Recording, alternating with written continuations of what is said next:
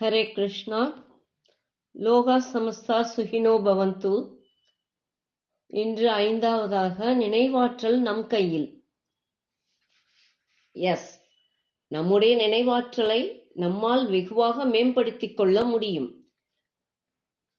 இதற்கென பிரத்யேகமாக பலவிதமான பயிற்சிகள் உள்ளன. அவற்றில் ஒரு பயிற்சியை இப்ப நான் உனக்கு சொல்லித்தரேன். முதல்ல உன்கிட்டே இருக்கிற சின்ன சின்ன பொருட்கள்ல இருந்து சுமார் 30 பொருட்களை தேர்வு பண்ணிக்க. உதாரணமாக பென்சில், ரப்பர், பேனா, ஸ்டேப்லர் என சிறிய சிறிய பொருட்களை நீ ஒரு சின்ன அட்டை பெட்டியில் போட்டு வச்சுக்க. இத்தகைய பொருட்களை நீ இப்பவே சேகரி பார்க்கலாம். உடனே முருகன் தன்னிடம் இருந்து இத்தகைய பொருட்களை ஒரு சிறிய அட்டை பெட்டியில் சேகரித்தான்.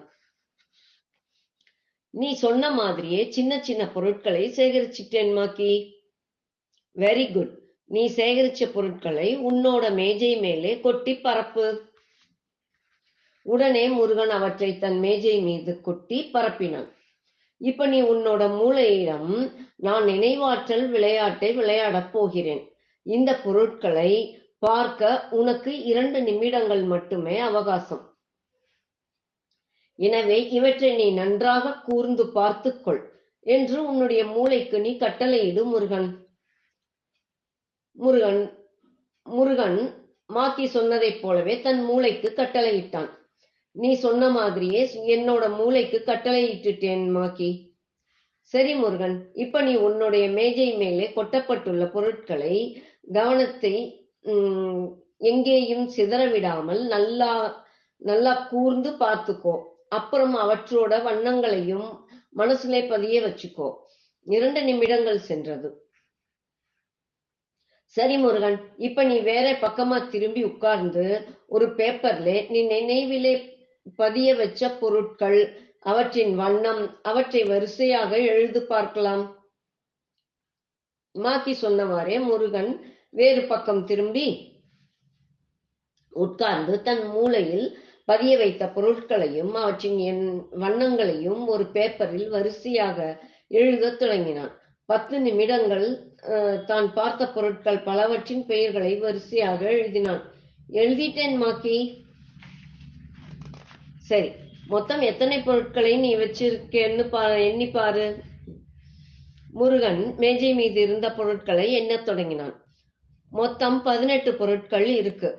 இப்ப நீ பேப்பர்ல மொத்தம் எத்தனை பொருட்கள் எழுதியிருக்கேன்னு சரிபாரு. முருகன் தான் எழுதியவற்றை அவற்றோடு ஒப்பிட்டு பார்த்தான். மொத்தம் 13 பொருட்களை சரியாக எழுதியிருந்தான். 13 பொருட்களை நான் சரியாக எழுதியிருக்கேன் மாக்கி. பரவாயில்லை, உன்னுடைய ஞாபக சக்தி மோசம் இல்லை. இந்த விளையாட்டுக்கு பேசிக் மெமரி கேம் அப்படின்னு பேரு. உனக்கு நேரம் கிடைக்கிறப்போ எல்லாம் இந்த விளையாட்டை விளையாடிப்பார். மெல்ல மெல்ல உன்னுடைய ஞாபக சக்தி அதிகரிக்கும். சரி, உனக்கு மற்றொரு ஞாபக சக்தி அதிகரிக்கும் பயிற்சி ஒன்றை சொல்லித்தரேன், அதையும் முயற்சி செய்து பார். சரிமாக்கி. முருகன், காலை 10 மணிக்கு உனக்கு ஓய்வு கிடைக்குதுன்னு வச்சுக்குவோம்.